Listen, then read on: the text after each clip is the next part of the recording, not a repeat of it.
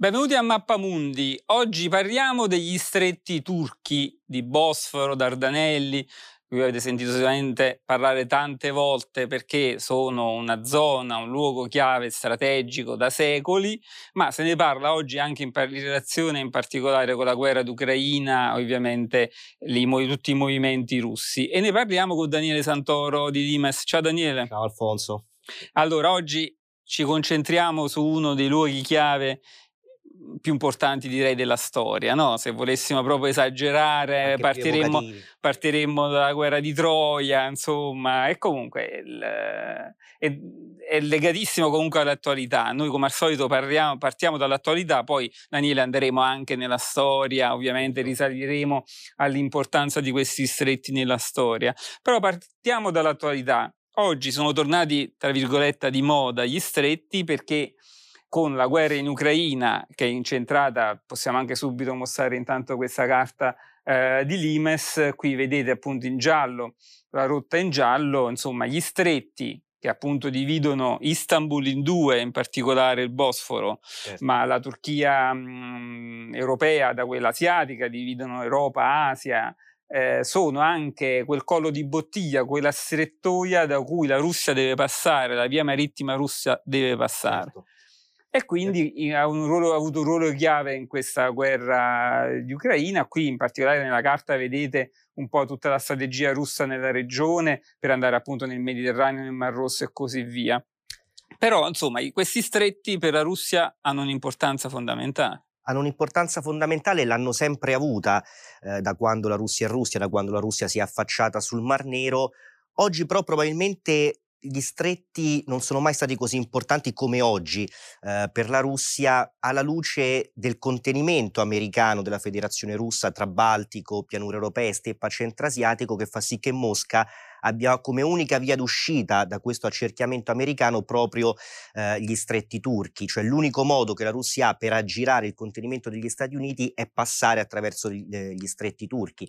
il che aumenta evidentemente in modo esponenziale l'importanza della Turchia per la stessa Russia come dimostra l'approccio eh, particolarmente gentile, possiamo dire, da parte di Putin nei confronti di Erdogan, a partire da quando la Turchia, il primo marzo di quest'anno, cioè una settimana dopo l'inizio della guerra in Ucraina, ha chiuso gli stessi stretti alle navi da guerra, eh, avvalendosi dei poteri che le vengono conferiti dalla Convenzione di Montreux del 1936, che oggi regola appunto eh, il regime degli stretti. Eh, Putin, come sappiamo, ha concesso di fatto a Erdogan il ruolo di mediatore unico nel conflitto eh, in Ucraina, gli ha permesso di intestarsi il successo eh, dell'accordo sul grano, l'accordo che ha sbloccato le esportazioni di grano ucraino, esportazioni che avvengono attraverso navi commerciali che appunto passano eh, dagli stessi. Eh, scusa, ti interrompo per mostrare questa foto, questa bella foto Getty, eh, dove vediamo appunto la prima nave ucraina il grano ucraino che passa appunto dagli stretti. Esatto, e quando questa nave è passata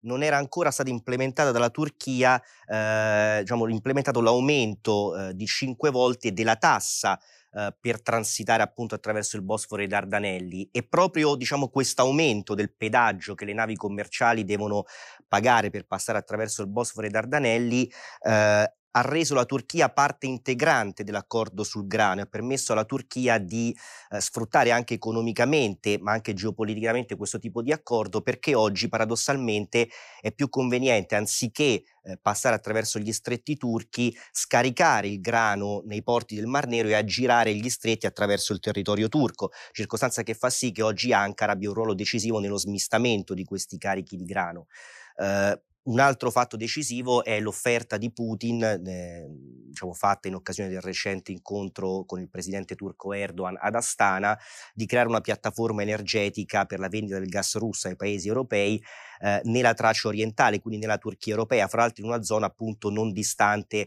eh, dagli stessi stretti dove eh, arriva appunto il gasdotto eh, Turkstream. E questo diciamo, atteggiamento benevolo di Putin è legato proprio alla crescente importanza che la Turchia, che controlla appunto gli stretti turchi, ha oggi per la Russia Facciamo un esempio, lo scorso 29 agosto i russi hanno fatto passare con una nave commerciale eh, di notte attraverso gli stretti una batteria di S-300 eh, diretta appunto dalla Siria verso l'Ucraina la Turchia ha consentito eh, diciamo a questo, a questo, passaggio e questo dimostra come la benevolenza di Ankara sia oggi fondamentale eh, per... E quello fa parte dello spostamento di forze dalla certo. Siria, quindi Ucraina lato russo ovviamente. Eh, quindi insomma questo è uno quindi, degli strumenti, dei assi forti di Erdogan nei confronti di Putin. Certo. Ma e sono soprattutto in una fase in cui, a differenza degli scorsi tre secoli, oggi la Russia, proprio a luce delle difficoltà che ha incontrato sul fronte ucraino, non può avvalersi della forza per orientare la postura della Turchia, quindi in qualche modo oggi la Russia dipende in misura sempre crescente appunto dalla Turchia e non ha la possibilità come in passato di usare la forza per costringere Ankara diciamo, ad adottare un atteggiamento più, eh, più accomodante nei confronti della stessa Russia. Eh, insomma, questa dialettica Russia e Turchia poi la ritroveremo anche nella storia, ma io volevo intanto dimostrare appunto la carta, qui vedete appunto la, la Turchia europea che citava prima eh, Daniele, vedete appunto l'importanza dal Mar d'Azov eh, a base di Sebastopoli verso la Turchia, ma l'attualità, gli ultimi anni eh, c'è un progetto di Erdogan che eh, insomma è entrato i lavori, poi mi, mi direi tu a che punto sono, però l'idea è appunto, voglio mostrare quest'altra carta, eccola, che abbiamo pubblicato in bianco e nero sull'Imes, eh, che l'Imes che trovate ovviamente sempre in edicola e libreria. Ecco, allora Qui siamo allo stretto del Bosforo, che è il primo pezzo, la prima sì. parte, poi dopo lo descriveremo con attenzione tutti gli stretti turchi. Però insomma, questo è il, lo stretto anche che è il punto più stretto, poi qui se non sbaglio si raggiungono i 700 metri nel punto più stretto, tra il Mar Nero e il Mar di Marmara. E proprio per ovviare a questa strettoia, è il caso la di dire... La congestione anche del... La congestione, ovviamente qui c'è un importante traffico commerciale, certo. oltre che militare, diciamo. Petroliere soprattutto che eh, passano praticamente attraverso la città di Istanbul, sono quasi ormai una, eh sì, una parte dell'arredo Ricordiamo, Istanbul ci sono tre ponti, se non sbaglio, sì. lungo il Bosforo e Istanbul è divisa in due, la città da parte europea dalla parte appunto asiatica. E quindi l'idea è sostanzialmente di fare una, un canale artificiale, in, artificiale eh, in modo da avere un secondo passaggio, però questo crea tutta una serie di implicazioni che adesso ci dirai. Certo, l'idea non è recentissima, nel senso che il primo a immaginare questo canale artificiale fu Solimano il Magnifico. Eh, naturalmente non è mai stato eh, realizzato. Erdogan già dal 2013 ha riproposto questa idea abbastanza affascinante e in termini formali l'obiettivo è quello appunto di... Il richiamo pure a Solimano il Magnifico ha avuto un effetto, un effetto su Erdogan. No? Eh, è uno dei progetti grandiosi del presidente turco e formalmente diciamo, l'obiettivo è quello di decongestionare il Bosforo, cioè di evitare che le navi commerciali, soprattutto le petroliere, eh, transitino attraverso il Bosforo. Ci sono stati numerosi incidenti in passato che hanno provocato anche diverse vittime o comunque distruzioni in città. Ci sono dei problemi ambientali naturalmente legati al transito di queste, di queste navi attraverso il Bosforo, quindi l'idea di Erdogan è quella di creare un canale artificiale attraverso il quale dirottare appunto il passaggio delle navi commerciali e soprattutto delle petroliere russe. Naturalmente si tratterebbe di un canale a pagamento. Eh, o anche oggi si paga diciamo, una tassa, un pedaggio per passare attraverso, attraverso il Bosforo, ma mh, la tassa che si dovrebbe pagare nell'idea di Erdogan per passare attraverso il canale Istanbul sarebbe molto eh, superiore. Eh, questo naturalmente porrebbe un grosso problema alla Russia, perché di fatto in questo modo la Turchia diventerebbe quasi uno junior partner eh, dell'industria, energetica, dell'industria energetica russa. Eh, naturalmente anche nel caso in cui questo progetto dovesse andare a buon fine, i lavori sono iniziati parzialmente, sono stati fatti degli studi di fattibilità, sono iniziati alcuni scavi, però non è molto chiaro quando verranno completati, se verranno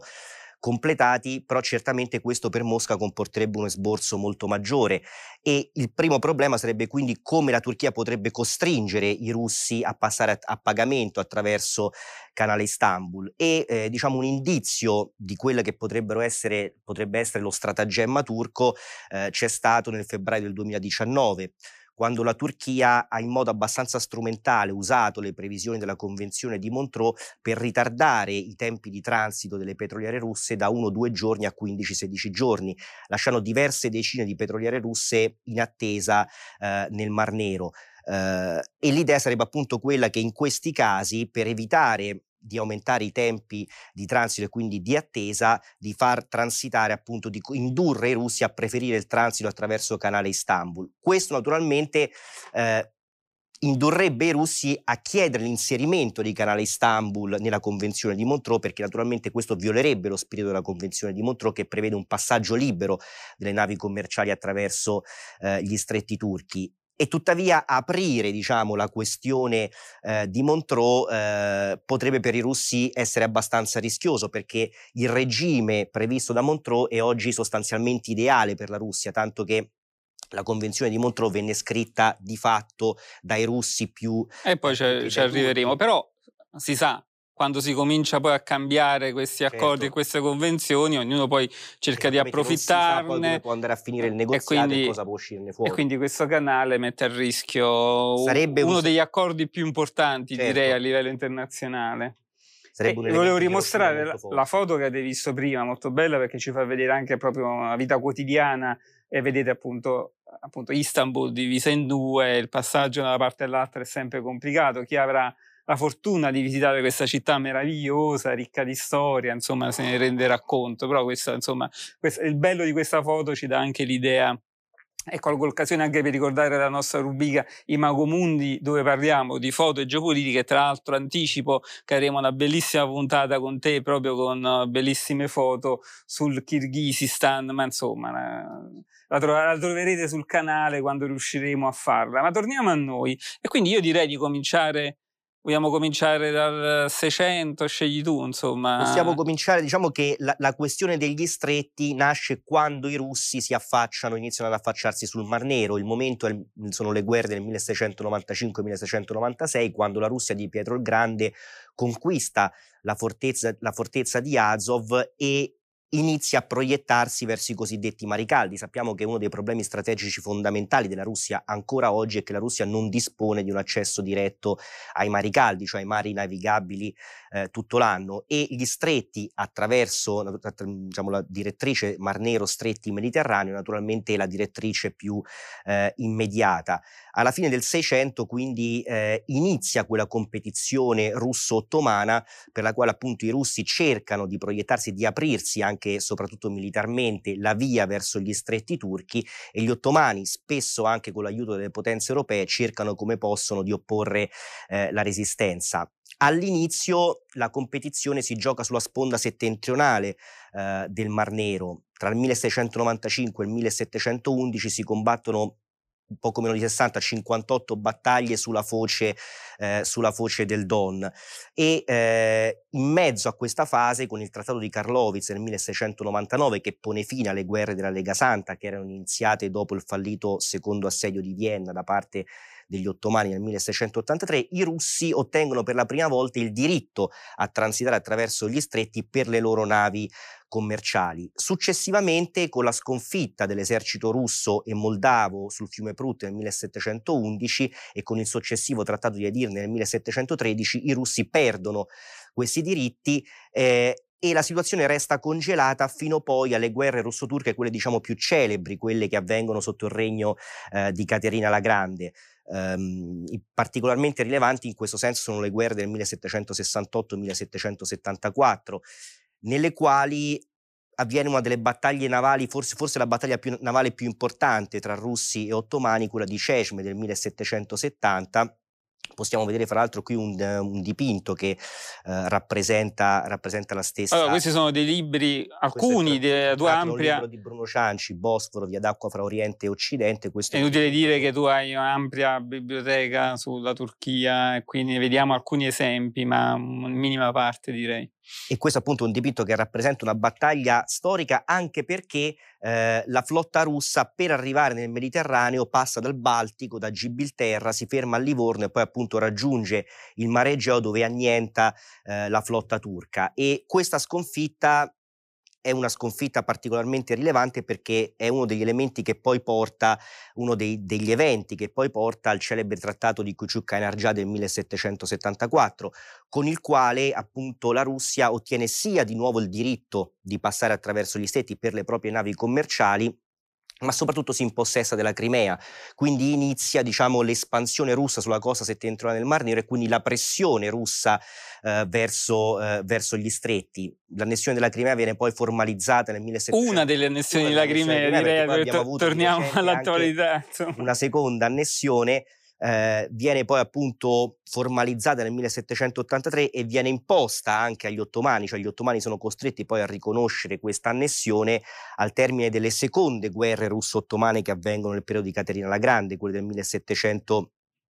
87-1792 e proprio nel 1792 gli ottomani eh, sono costretti a riconoscere la sovranità russa sulla Crimea e questo è un altro momento di svolta perché in quel momento i russi si insediano sulla costa settentrionale del Mar Nero, gli ottomani perdono il controllo delle foci dei fiumi che sfociano sul Mar Nero e quello era stato eh, un elemento strategico fondamentale. Gli ottomani controllavano il Mar Nero attraverso il controllo delle foci dei fiumi, la superiorità ottomana non era di tipo navale ma era di tipo terrestre, cioè gli ottomani controllavano la costa settentrionale. Perdendo il controllo sulla costa settentrionale del Mar Nero, gli ottomani perdono anche appunto l'egemonia su quello che fino a quel momento era stato un lago ottomano, regolato da quella che veniva definita l'antica legge dell'impero ottomano, che permetteva al sultano di decidere in autonomia chi potesse entrare o non entrare Qui... all'interno di quella che veniva definita una vergine inviolabile eh, questa è la definizione che gli ottomani usavano per descrivere il Mar Nero. E entriamo in quella lunga fase, poi di no, si è parlato dell'impero ottomano, il grande malato, poi successivamente, certo. eccetera.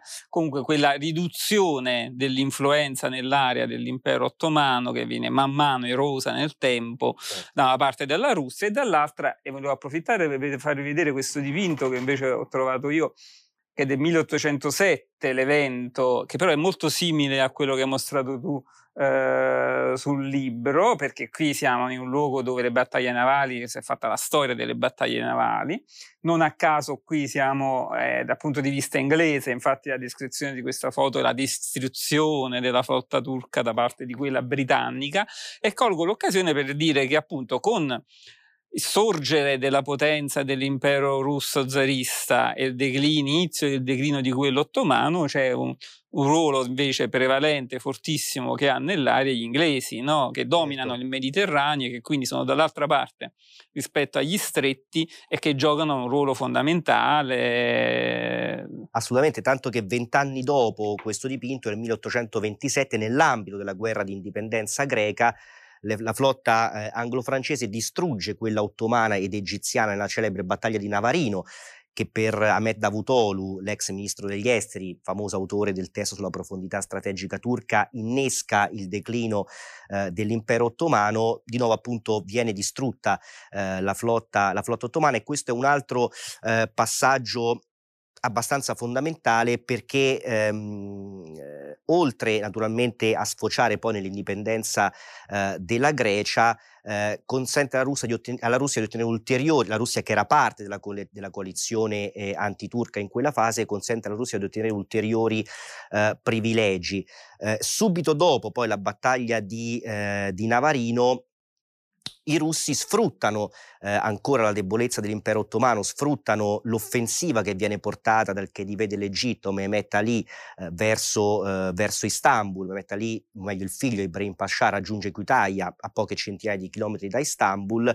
per, eh, come dire, avanzare ulteriormente verso gli stretti. In quella fase il sultano Mahmud II infatti non ha altra scelta che rivolgersi ai russi per fermare l'offensiva degli egiziani e nel 1833 addirittura la flotta russa entra nel Bosforo per difendere la capitale ottomana, Istanbul, dall'attacco degli egiziani. E con il trattato di Unkar eh,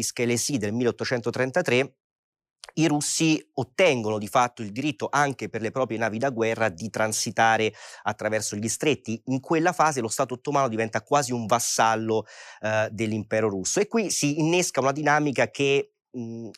informa ancora oggi la logica del confronto che si gioca sugli stretti, perché questa eh, espansione della Russia verso i mari caldi naturalmente intimorisce e preoccupa francesi e britannici che appunto con la convenzione, prima con il Trattato di Londra del 1840 e poi con la convenzione sugli stretti dell'anno successivo, eh, riescono a raggiungere un equilibrio, cioè a eh, imporre una sorta di smilitarizzazione degli stretti, cioè a imporre diciamo il divieto di transito per le navi navi da guerra tanto dei paesi litoranei quanto dei paesi non litoranei, appunto attraverso gli stessi, gli stessi stretti e la Russia che con il trattato di Uncari-Schelesi del 1833 era riuscita diciamo, a raggiungere l'apice della sua proiezione verso gli stretti, eh, si vede poi eh, viceversa ehm, come dire, eh, costretta sulla difensiva all'interno del Mar Nero perché con la successiva guerra di Crimea del 1853-1856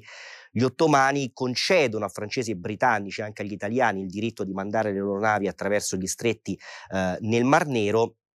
e qui diciamo, si innesca un altro cambiamento nella postura russa. I russi fino a quel momento avevano cercato principalmente di proiettarsi verso eh, il Mediterraneo, a partire dalla guerra di Crimea comprendono che gli stretti sono certamente un trampolino di lancio verso i mari caldi, però sono anche il loro punto debole, perché qualora appunto le navi delle potenze europee eh, possono varcare gli stretti e eh, diciamo entrare nel Mar Nero, eh, questo naturalmente può mettere a rischio la sicurezza nazionale dell'impero. E quindi da allora i russi cercano di trovare questo difficile equilibrio tra la loro proiezione verso i mari caldi e la necessità di difendersi, cioè di prevenire eh, diciamo, l'ingresso delle navi straniere, navi da guerra straniere all'interno degli stretti. Ed è per questa ragione che... E qui eh, per ricordare l'importanza che hanno anche oggi gli stretti, in realtà come dire, ogni vincolo sugli stretti è bivalente, cioè, certo. per, come accennavi, qui poi tornerà questo discorso successivamente, cioè è un ostacolo per la Russia per espansione verso i mari caldi, ma anche una difesa per evitare eh, l'ingresso di altri paesi, in particolare occidentali, nel Mar Nero, lo si è visto anche in questa guerra, in sostanza. Ed è per questo che, come dicevo prima, la Convenzione di Montreux, alla quale, eh, alla quale arriveremo, è oggi diciamo, il regime ideale per la Russia, perché da un lato è vero che la Convenzione di Montreux pone delle limitazioni al passaggio delle navi da guerra russe eh, verso appunto il Mediterraneo attraverso gli stretti, perché ad esempio impedisce il passaggio delle portaerei, mette forti limitazioni per il passaggio dei sottomarini, ma impone dei limiti ancora più stringenti per l'ingresso nel Mar Nero eh, delle navi dei paesi non litoranei. Ad esempio... Vabbè, poi ci arriviamo, ci arriviamo, perché mica te la vuoi cavare così. Io volevo mostrare, se sei d'accordo, passerei, farei un salto e passerei. E qui insomma la situazione è quella del 1915, qua vedete questa altra bella, bella immagine. E, mh, prima guerra mondiale, Gallipoli, se sei d'accordo, ma io approfitterei di questa bella mappa, di questa bellissima mappa, direi anche un po' per descrivere questi stretti. Finora non l'abbiamo fatto, perché eh, parliamo giustamente al plurale, perché abbiamo gli stretti dei Dardanelli, no? che è il primo sì. tra il Mar Mediterraneo e il Mar di Marmora, che vedete è un bel percorso lungo, non si tratta semplicemente di uno stretto, ma di un lungo percorso che arriva e nel punto più stretto mi pare arriviamo a circa 700 metri, che poi sarà proprio un luogo chiave perché lì eh, ovviamente storicamente sono state eh, costruite le maggiori fortificazioni no, a difesa di certo. questi stretti e quindi lo vedrete, lo vedete proprio qui la strettoia che ha questo, hanno gli stretti dei Dardanelli in questo punto e si entra nel Mar di Marmora e poi ma dopo il Mar di Marmora, che anche qui siamo dimensioni molto limitate ovviamente, non so l'espressione mare quanto si possa più applicare, mare, più un lago, e si arriva invece al Bosforo che è l'ulteriore stretto, quindi è veramente una zona, di, giusto definirla a plurale, gli stretti. E qui si gioca un capitolo importante della prima guerra mondiale che ricordo solo così proprio velocissimamente porta alla fine del, non solo dell'impero ottomano ma anche dell'impero russo con la rivoluzione d'ottobre. E questo è un passaggio decisivo nei rapporti russo-ottomani. Certo, la battaglia di Gallipoli, la resistenza turca di Gallipoli è un momento fondamentale della storia e quasi della mitologia turca, eh, perché naturalmente è in qui, è in questa fase che nasce il mito di Mustafa Kemal, che è il comandante appunto che riesce a impedire lo sbarco britannico eh, a Gallipoli, quindi eh, sui Dardanelli quindi a difendere anche per poco, come vedremo, la capitale, eh, la capitale Istanbul. Perché faccio una brevissima certo. premessa: la Turchia, l'impero ottomano, si è schierato con gli imperi centrali, con la Germania certo. e quindi eh, da Russia da una parte, Francia e Inghilterra dall'altra sono alleati. E quindi per gli inglesi è fondamentale cercare di conquistare gli stretti per stabilire un collegamento con l'alleato russo, sostanzialmente. E questo è esattamente, e questo è, ehm, come dicevo, un, un, passaggio decisivo per diverse ragioni. Nasce il mito di, eh, di Mustafa Kemal, eh, che fra l'altro proprio nella penisola eh, di Gallipoli molto, in,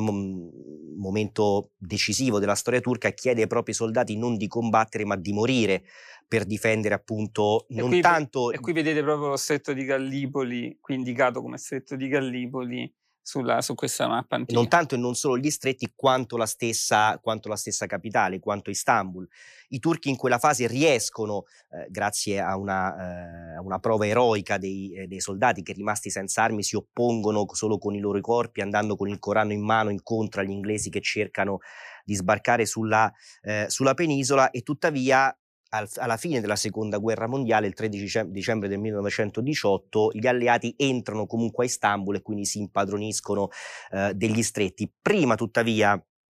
un anno prima, nel dicembre del 1917, dopo la rivoluzione eh, di ottobre, c'è l'armistizio eh, russo-turco di Erzincan eh, che crea diciamo, una fase che durerà poi fino eh, alla fine della seconda guerra mondiale, una delle poche fasi diciamo, di non alleanza, ma comunque non belligeranza eh, tra Russia e Turchia, che fra l'altro favorirà anche il successo di Mustafa Kemal nella, nella, guerra di liberazione nazionale e soprattutto permetterà a Mustafa Kemal di porre le basi eh, della, Repubblica, eh, della Repubblica di Turchia. E fra l'altro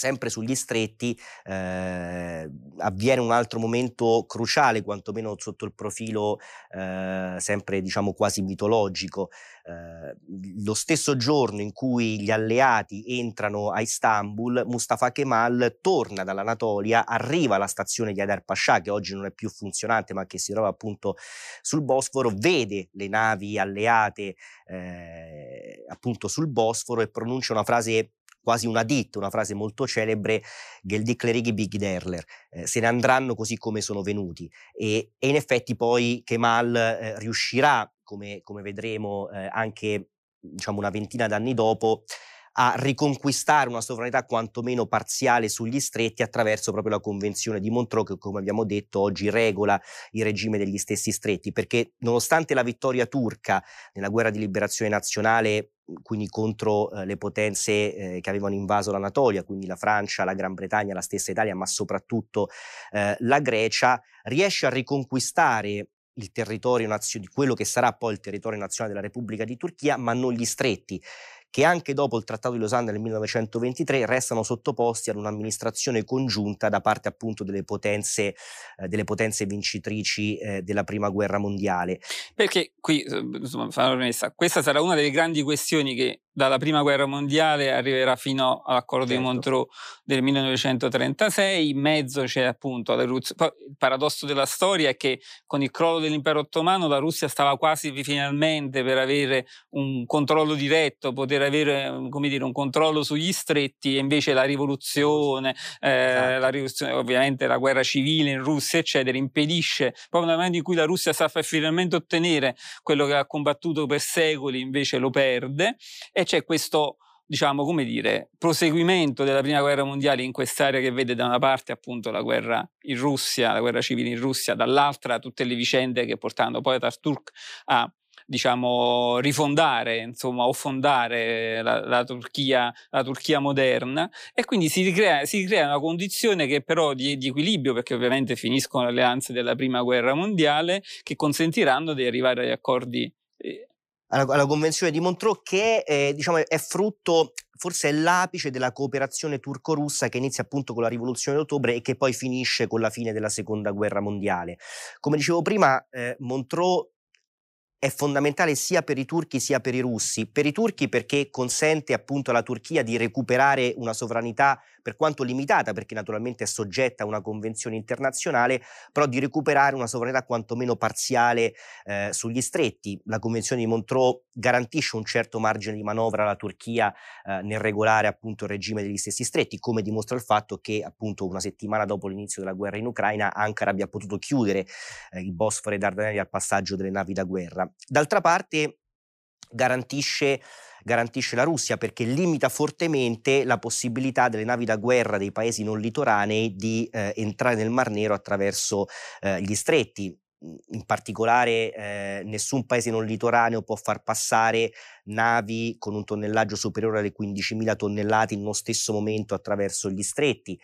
Contemporaneamente non ci possono essere navi, un singolo paese non litoraneo non può mantenere navi con un tonnellaggio complessivo di superiore alle 30.000 tonnellate nel Mar Nero.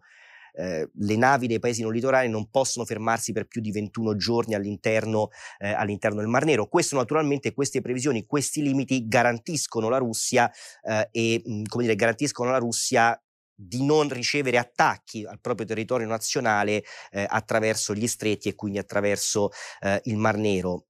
Quindi se posso un attimo uh, farti rifiatare, diciamo, eh, con gli stretti si controlla il Mar Nero, cioè tutto il Mar Nero dipende dal passaggio dagli stretti, essendo un mare chiuso, essendo l'unico sbocco. Quindi quando parliamo degli stretti, di questo luogo chiave eh, di straordinaria importanza strategica, parliamo del Mar Nero e il riferimento alla situazione attuale dimostra ancora, mostriamo ancora la carta diciamo attuale,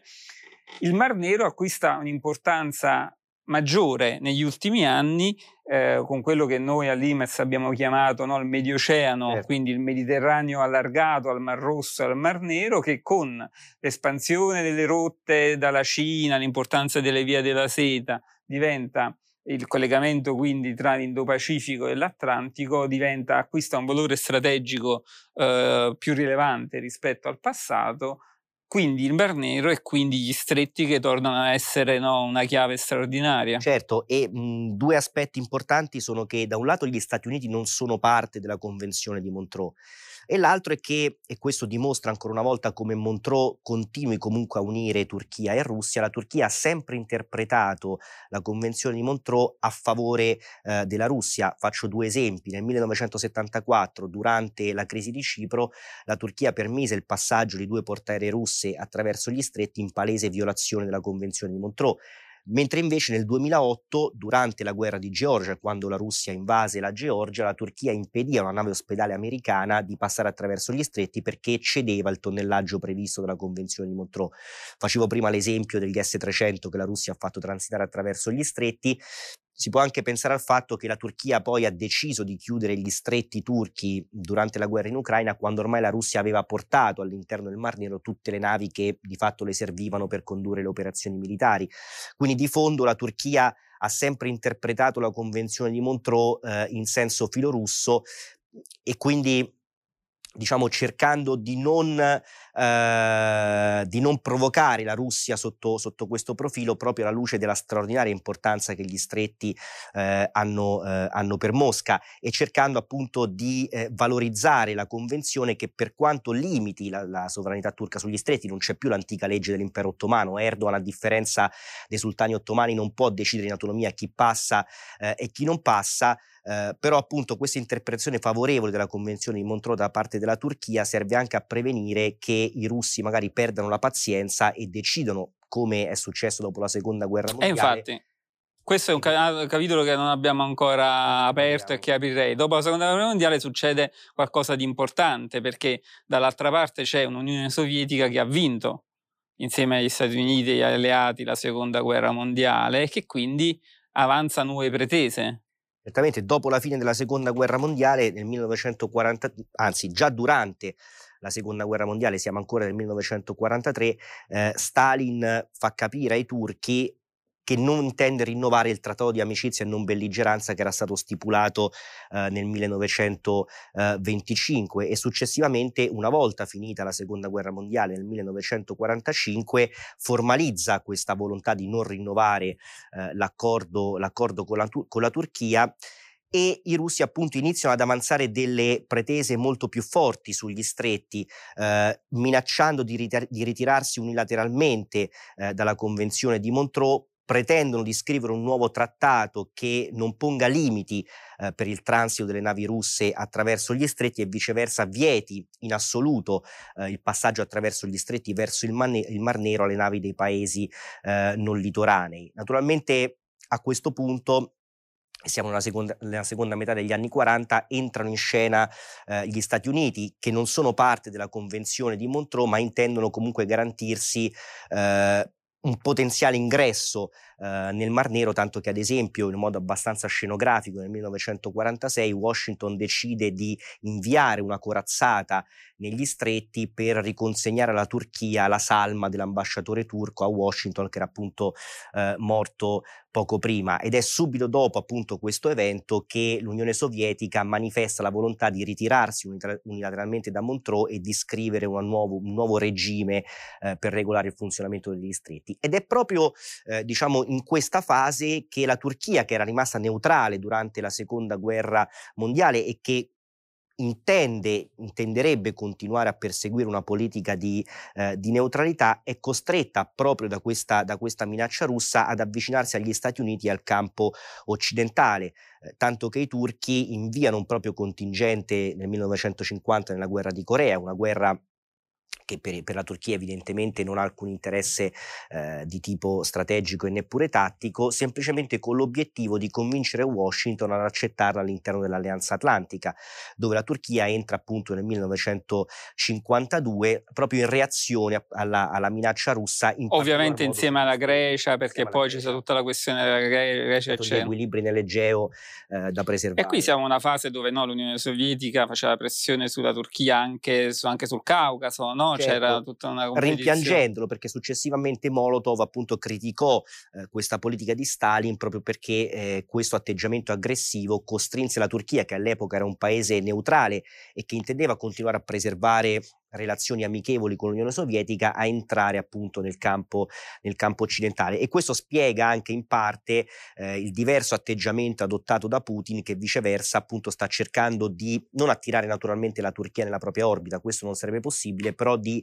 incunearsi tra la Turchia e gli Stati Uniti, cioè tra la Turchia e gli alleati, eh, o gli, gli alleati occidentali. Eh sì, e quindi diciamo che col 52 di fatto viene messo no, una nuova barriera all'Unione Sovietica, anche se ovviamente gli accordi, la Convenzione di Montreux è bivalente, no? come spiegavi prima, però ovviamente con l'ingresso della Turchia nella Nato no? eh, la Turchia diventa un asse portante della strategia di contenimento. Per quanto, come dicevo prima, poi la Turchia ha sempre interpretato in senso molto filosovietico o, e successivamente filorusso eh, la, convenzione, eh, la, convenzione, di Montreux. Mm, diciamo, l'ambiguità della Turchia che oggi vediamo diciamo, esaltata, eh, soprattutto nell'ultimo decennio, questo atteggiamento ambiguo di Ankara che fa parte della Nato, ma molto spesso spesso adotta politiche più filorusse che filo occidentali, riguardo agli stretti è sempre stato eh, diciamo incardinato nella, eh, nella strategia turca pro- proprio mh, a causa della consapevolezza della straordinaria importanza degli stretti per la Russia e quindi con la volontà di usare appunto gli stretti per ottenere concessioni da Mosca su altri fronti. Quindi la Turchia non intende eh, diciamo avvalersi della centralità e dell'importanza degli stretti per la Russia per minacciare Mosca, ma usarla per ottenere poi concessioni su altri fronti come sta facendo Erdogan soprattutto nel E allora in conclusione direi proprio quello, no? ovviamente dopo il 1991 non c'è più l'Unione Sovietica c'è la Russia, quindi diciamo c'è tutto il fronte del Caucaso, la situazione del Caucaso cambia, così come quella dell'Asia centrale. E, ehm, no, per esempio la guerra tra Azerbaijan ed Armenia di cui ecco. abbiamo parlato no, in altra trasmissione, con il ruolo della Turchia a sostegno dell'Azerbaijan sarebbe stato inconcepibile con l'Unione Sovietica ovviamente. Anche perché poi si tratta di una partita che riguarda anche gli stretti perché la morsa russa si è sempre prodotta in entrambe, eh, in entrambe le dimensioni, quindi attraverso i Balcani e il Mar Nero per premere sugli stretti, ma anche attraverso il Caucaso per costringere la Turchia diciamo, a disperdere le proprie forze, a combattere su due fronti, per cui in un certo modo il fronte caucasico è direttamente eh, collegato poi eh sì. al, no, però la domanda è un po' più sul futuro, e cioè ehm, questa politica turca che interpreta la convenzione in maniera filorussa, proprio perché memore no, del passato, de, di quello che hai spiegato benissimo, eh, può cambiare. Cioè, con questo ruolo della Turchia un po' un mediatore della guerra in Ucraina, una Turchia che ormai è un battitore libero, no? sì, è nella Nato, ma con, insomma, dire, si è preso molti margini di manovra, ma dall'altro anche con Putin no, ha degli asset importanti. Quindi questo atteggiamento, con diciamo, la politica sempre più forte di espansione, se non eh, militare, politico, culturale della Turchia. Potrebbe essere questo un momento di, che, in cui si cambia, cambia l'attitudine turca, cioè potrebbe Erdogan cercare di cambiare anche, eh, insomma, cogliere l'occasione per avere un controllo maggiore degli stretti e non essere più vincolato a questa interpretazione filorussa? Allora, certamente questa è una possibilità, la stessa idea di Canale Istanbul è volta a questo, cioè è volta, non dico a restaurare l'antica legge dell'impero ottomano, non dico ovviamente a poter rifare il Mar Nero eh, un, lago, un, lago, ottomano, però certamente l'idea mh, di andare oltre Montreux, eh, e cioè di ottenere un controllo più discrezionale degli stretti, soprattutto negli scorsi anni, c'è stata e ha motivato anche alcune delle scelte di Erdogan. Io credo che però proprio la guerra in Ucraina abbia indotto la Turchia a rivalutare molto la convenzione di Montreux, perché eh, Montreux è anche uno scudo per Ankara, mh, con, eh, garantisce alla Turchia dei poteri discrezionali abbastanza ampi e d'altra parte permette alla stessa Turchia di compiere delle scelte riparandosi proprio dalla convenzione di Montreux. Cioè Ankara può dire io ho chiuso gli stretti perché la convenzione di Montreux, che è una convenzione internazionale, me lo consente, in qualche misura mi obbliga anche a farlo. Qualora non ci fosse, eh, queste sarebbero scelte diciamo autonome della Turchia che in questo caso potrebbe anche esporsi a rappresaglie della Russia o in altri casi che adesso non possiamo immaginare magari da parte degli Stati Uniti. Per cui credo che la guerra in Ucraina abbia eh, indotto la Turchia a rivalutare molto la convenzione di Montreux e questo sarà interessante anche alla luce del progetto di Canale Istanbul, cioè vedere se appunto alla luce di quanto accaduto eh, con la guerra eh, in Ucraina Erdogan intende effettivamente procedere con la costruzione comunicazione di questo canale e soprattutto se intenda usare il canale per appunto innescare poi una revisione della stessa Convenzione di Montreux che può essere rivista, è previsto dallo stesso trattato che, eh, che possono ovviamente come tutti i trattati internazionali essere apportate delle modifiche. Okay. Certo. Nessuno finora, a parte i russi, nel 1946 nessuno dei paesi eh, contraenti ancora lo ha mai proposto formalmente, però certamente è una possibilità. Io credo però che la guerra eh, abbia, come dire, ringiovanito la convenzione di Montreux che, e confermando che sostanzialmente soprattutto per la Turchia e la Russia rappresenta il miglior regime eh, possibile. E allora, davvero grazie. Io direi che insomma abbiamo, siamo riusciti, spero, a dare un excursus importante storico di questo luogo chiave. Noi faremo una serie di puntate su po' questi luoghi chiave eh, nel mondo. Gli stretti, insomma, l'unica certezza rimarranno importantissimi perché se, storicamente da una parte c'erano i britannici e dall'altra i russi, adesso ci sono gli americani da un lato, i russi da un lato, si avvicinano i cinesi e, come dire, per la Turchia, la Turchia poi di per sé diventa sempre di più un soggetto importantissimo certo. dei nuovi equilibri internazionali. Quindi sicuramente gli stretti saranno un catalizzatore no, di tutte queste dinamiche. Saremo costretti a parlarne ancora, diciamo. Eh, mi sa di sì, mi sa di sì. Però insomma, io spero eh, che insomma, siamo riusciti a dare un, una bella descrizione storica anche eh, di questi posti. Quindi ancora grazie a Daniele Santoro. Grazie a te, Alfonso. E io vi, vi ricordo, eh, iscrivetevi al canale se volete sostenerlo, cliccando anche sulla campanella per ricevere le notifiche. Vi ricordo ovviamente di acquistare sempre l'Imes in edicola e libreria dove trovate sempre approfondimenti su queste tematiche che trattiamo sul canale. E quindi Daniele, grazie ancora, alla prossima. Alla prossima.